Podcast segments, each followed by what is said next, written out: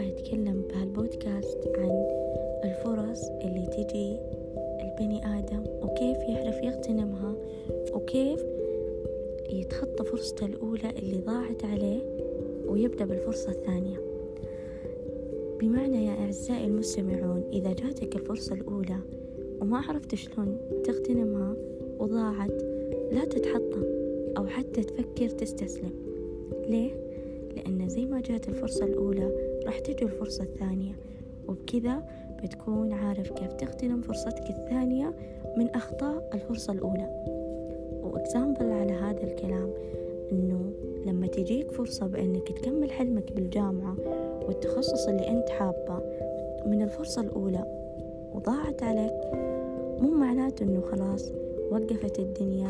أنا هنا أوقف أستوب ما حكمل بما إنه المرة الأولى جربت. ما نجحت آه فشلت أو والله في ضغوط علي. أنا ماني قادر على الضغوطات اللي تواجهني وأنا في السن هذا وبالجامعة. في نفس الوقت أنت لازم يكون في بالك إنها راح تكون في فرصة ثانية. وأنا لازم أعرف كيف أغتنم الفرصة الثانية من أخطاء الفرصة الأولى. كيف أنا أغتنمها؟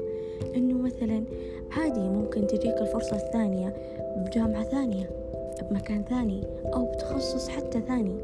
لا تربط حلمك آه، بحاجة معينة أو بفرصة واحدة.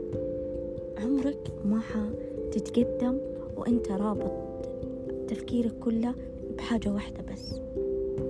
هنا لازم أنت تكون عندك أكثر من حاجة أكثر من خطة أكثر من تخصص أنت تفضله وبكذا راح تكون عندك الحياة كويسة وسهلة.